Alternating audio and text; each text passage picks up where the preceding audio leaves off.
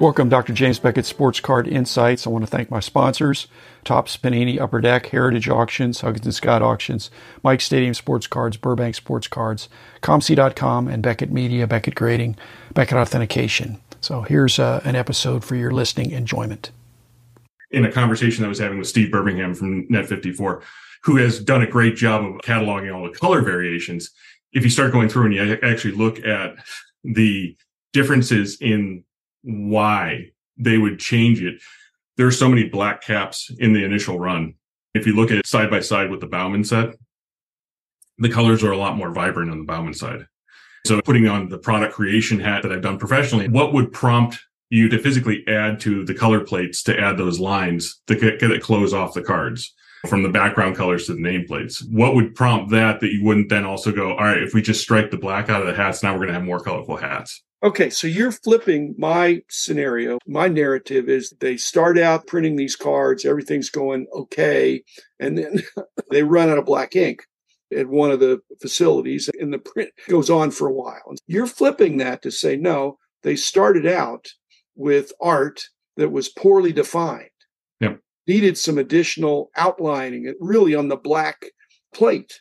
So yep. you're removing the black, you're adding the black later. On the color, yes. On the color background, something that I love as an art buff, the negative space of things, where you have a bleed that happens from the border of the card into the actual player's uniform. The colors are added there. And that's what defines those edges. That on the Jackie Robinson, if you look at just a standard run card, his right and left shoulders basically bleed off into the borders. On the later print cards, the yellow lines continue straight down. So that's in addition to those color plates. Now, on that same card, if you look at the original run, he's got the details in the cap. In later runs, when you see those yellow lines running down the sides, the detail of the cap is removed. All the rest of the black on the card is still there because the nameplate's in black. So if there was a running low of ink, even though that's a solid, just basically wash of black in the nameplate, you would see a degradation of that ink color there. The intensity would be gone but this is like a purposeful removal of those details in order to make that blue cap be blue, bright blue. That's the difference that happens pretty much across the board. And I'm trying to recreate that uncut sheet and basically take a standard print card and put it at the top and then go through and put in a late print card underneath it. Bobby Doerr's another great example. It's his rookie card. It's a blue background. If you look at a late print card, his hat detail is gone. His blue cap now bleeds into the background. So it was like across the board, the direction was given to basically take the details out of the caps in order to make the caps full color and not have the details in them. To make it bluer. Yeah, yeah, exactly. Just to make it more bright. If you look at the Stan Musial, you get the highlights of the red cap, but it's washed basically in black up on top from the shadows. But in later printings, they remove that and you can actually see the distinct line which they remove it out and his cap is now brilliant red with the details of the underside. Do you think that was an improvement? I actually do. Having dealt with art directors and having been a creative director throughout my professional degree, I think at some point someone looked at the quality of the cards and said, why are they so dark? Can we make these brighter? And I think they went through and struck the black caps like the Peterson that's already recognized and took that detail out in order to have brighter caps for the players and brighter looking cards with the registration being poor in many mm-hmm. cases, that black outlining was perhaps problematic in some way. And they thought, if I remove that, I've got a little bit of a softer look. I've got less problem with the registration being a little bit off. Yeah, I think there's several factors in it. In December, I was able to talk with my great uncle who just passed away, but he was a printer in 1948, 49 in New York City my great great grandfather actually owned a print house in lower Manhattan. He was running the presses then. We were able to sit down with him and show him the cards and say, What do you think? What's going on here? His comments were just gold. He goes, These are not the guys you would want to bring a Van Gogh to have them reproduce. And I pitched the thing that we seemed to be on the same page about, which was was produced in house. He goes, Oh, absolutely. He goes, It would be like taking the, the space shuttle to the corner mechanic to have it fixed. He goes, These guys were just trying to crank through things as fast as possible. They didn't care about registration. They didn't care about things like that. He goes, but those plates do wear down over time. And so that's where he saw that potentially that after a first run or two of the plates, that they may have had to change them. And in that change, that's when they made the additional changes to improve the cards. Are you saying this was a sheet fed press? Yeah. So that it was run through four times for the four colors? Yep. that easily can explain some registration problems. Oh, absolutely. And again, if you have someone who is functionally putting something through that is for packaging, then yes, exactly what you said. You hit the nail on the head earlier, basically saying that press check isn't there if it's somebody who's working a swing shift and just trying to crank things through. No, and it's again, worse than that. You get in trouble if you slow the press down. Absolutely. And that's why they would run it to where you start losing ink colors. And that's why you get these weird variations of the blue DiMaggio because the yellow ink's gone. Or I've got a Gerald Priddy I just picked up that has no green background because the blue plate's gone. So it's like you get these things that, that happen because they're just pressing as much through that press as they possibly can. And when the ink's gone on everything, okay, then we'll shut it down. Then we'll reset everything. Then we'll run it again. My friend John Ramirez has, I think, the most complete set of the Leaf baseball with all the color variations. I used to trade with him back in the day, and I never had anything that he didn't already have. I had a complete set plus a bunch of color variations. Is there anybody else out there that's exhaustive like that? Are you exhaustive like that? I'm getting there. I think my wife's showing me to the door here pretty soon if I keep it up. It's a fascinating thing when you start digging in and you start running down the kind of rabbit holes on it. I'd say most people don't acknowledge it. Most people don't even know that it's out there because it's not one of those widely accepted things. It's like you almost have to have a sit down with people and, explain it to them on how things are different. So I went to Strongsville this last spring, great show. And one of the dealers there just had stacks and stacks of leaf cards. And so I started talking with them about it and was able to take the Phil Rizzuto card. And I think they had eight of them and was able to basically set out all eight of the cards. Of the eight, six were first print, two were late print and basically show them the difference of, okay, on Phil's card, if you look at it, his hat is black on early runs and his sleeves are shadowed on late runs, the sleeves go to blue, the hat goes to blue, and then there's a red line that connects the background to the plate. What you're saying about the color variations and the fact that they would basically run the prints until they were dry, you get problems with density of ink where you have these brilliant blues on some, and then you have these just faint, almost like Carolina blue on another, because they're just letting the ink density go down. It's too exhaustive to capture all the ink variations. But it's like when you get into plate variations, that's the point of delineation for me where it's okay. Ink variations, the colors are all over the place. But when you get into those physical changes, that's when you can draw a line in the sand and say, okay, this is now a second printing that happened or a third printing because that's the point of the actual physical plate changes and that's repeatable. I'm sure you know about the magenta ink too. And that I think happened at the very end. I think that's the latest of the runs because all these changes that I've talked about all carry those same changes in that pink run. So you can go through and you can find a, a Rizzuto that has brilliant blue hat and sleeves with that kind of really magenta ink.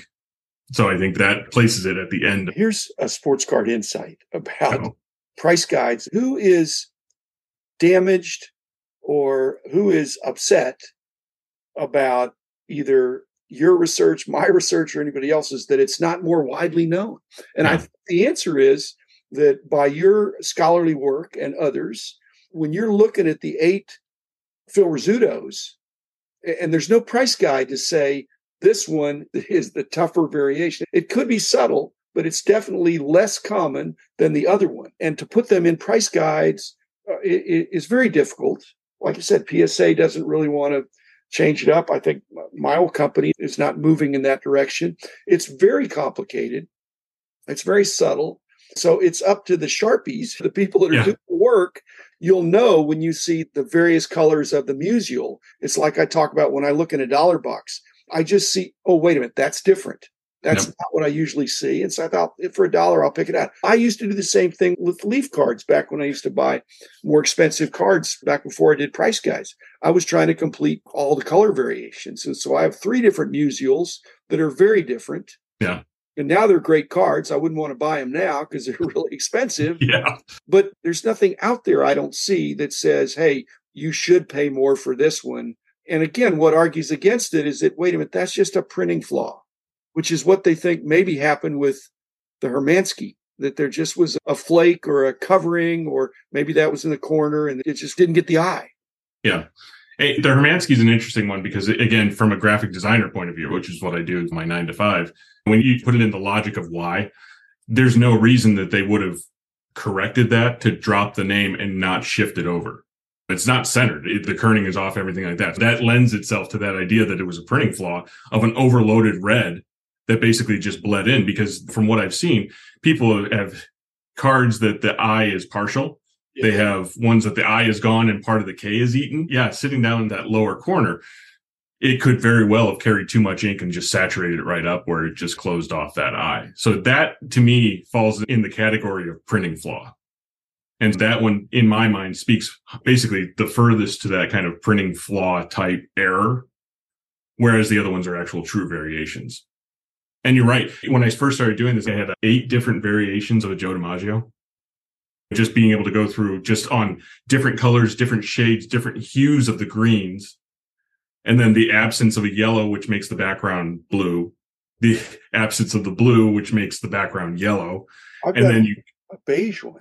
Yeah, I think the one I actually have is close to beige as well. Then you have the later print ones where his hat goes to a true blue and sleeves go to a true blue, and then you can find him with the pink. So it's almost like a gradation in the history of that printing run is flaws, plate change, and then a couple more flaws. The moniker buy the card not the holder or buy the holder not the card right. i care you care a few other people care but 99 out of 100 people don't care if they get a dimaggio or a musial leaf card they're looking at the number. If it's a seven, that's a fabulous card. Right. They'd rather have the seven of the more common one than a six of the one that is very difficult that you right. rarely see because seven beats six yeah. for that kind it, of collector. That seems to be the way of things nowadays, for sure. In my mind, to come from the pragmatic logic of being that the Petersons already recognized. It's like, you guys are already doing it, so why not just take it a little bit further? And it's similar in my mind to like T206s because you go through the T206s and up until recently, nobody really cared about factories. But now every sweet Caporal is going to have a factory and it's also going to have a production run on the bed. It's going to be on the label. That said, T207s don't you don't get the actual factories that T207s are made of. So I think that there's a correlation with the popularity of the set as well. When a set is popular, like an iconic T206, people are going to go into the weeds on the rarity and the values of those cards on every little detail that's going to basically change it up from another similar card. But this is going to be a smaller population run because it's out of factory 25 instead of 649 or whatever it is. But in the non-popular sets, I don't think the PSAs of the world are going to go through and actually do the footwork on that and recognize that, okay, a red cycle back on a T207 is more rare than a recruit. And so I think Leaf is probably in that same category where, yeah, they acknowledge the existence of another printing, but to start recognizing it would mean basically stripping down and now having another variable that they would have to grade against their pop reports and their registries, it can cause problems for them. I get that. Okay, whether or not this is a 48 issue, a 49 issue, or a 48 49 issue. Yeah, it's a 49. I'm kind of on record justifying the price guide recognition as 48 49 in homage to historical, which I was part of that back a long time ago. It was thought to be 48. They may have submitted cards to the Library of Congress for their copyright application in 48 you can't just frivolously put a date on there. So there may have been some cards that were submitted in 48, but then you have to release it, obviously. And maybe they were slow in releasing it because of the threat of lawsuit. Where do you stand on that? Are you going to take away any reference to 48? I think you're absolutely right. There's a couple of interesting curveballs for those of us who've worked in the world of product creation and sales and the existence of salesman samples. I think is a potential here. And I think that in the baseball world is in reference to the Hal Newhouser, because there's a Hal Newhouser that lives out there that are very rare. In fact, I think the last one that came up was like 15 years ago that came up at auction and sold for $80,000 back then. It's a totally different front image than what made the short print set later in the issue. Oh. But it carries a 1948 copyright. I think the Rocky Graziano in the boxing, I think is also a salesman sample because it doesn't make sense that you would have a 50th card on a sheet of 49. And there's only, I think, six of those in the population out there.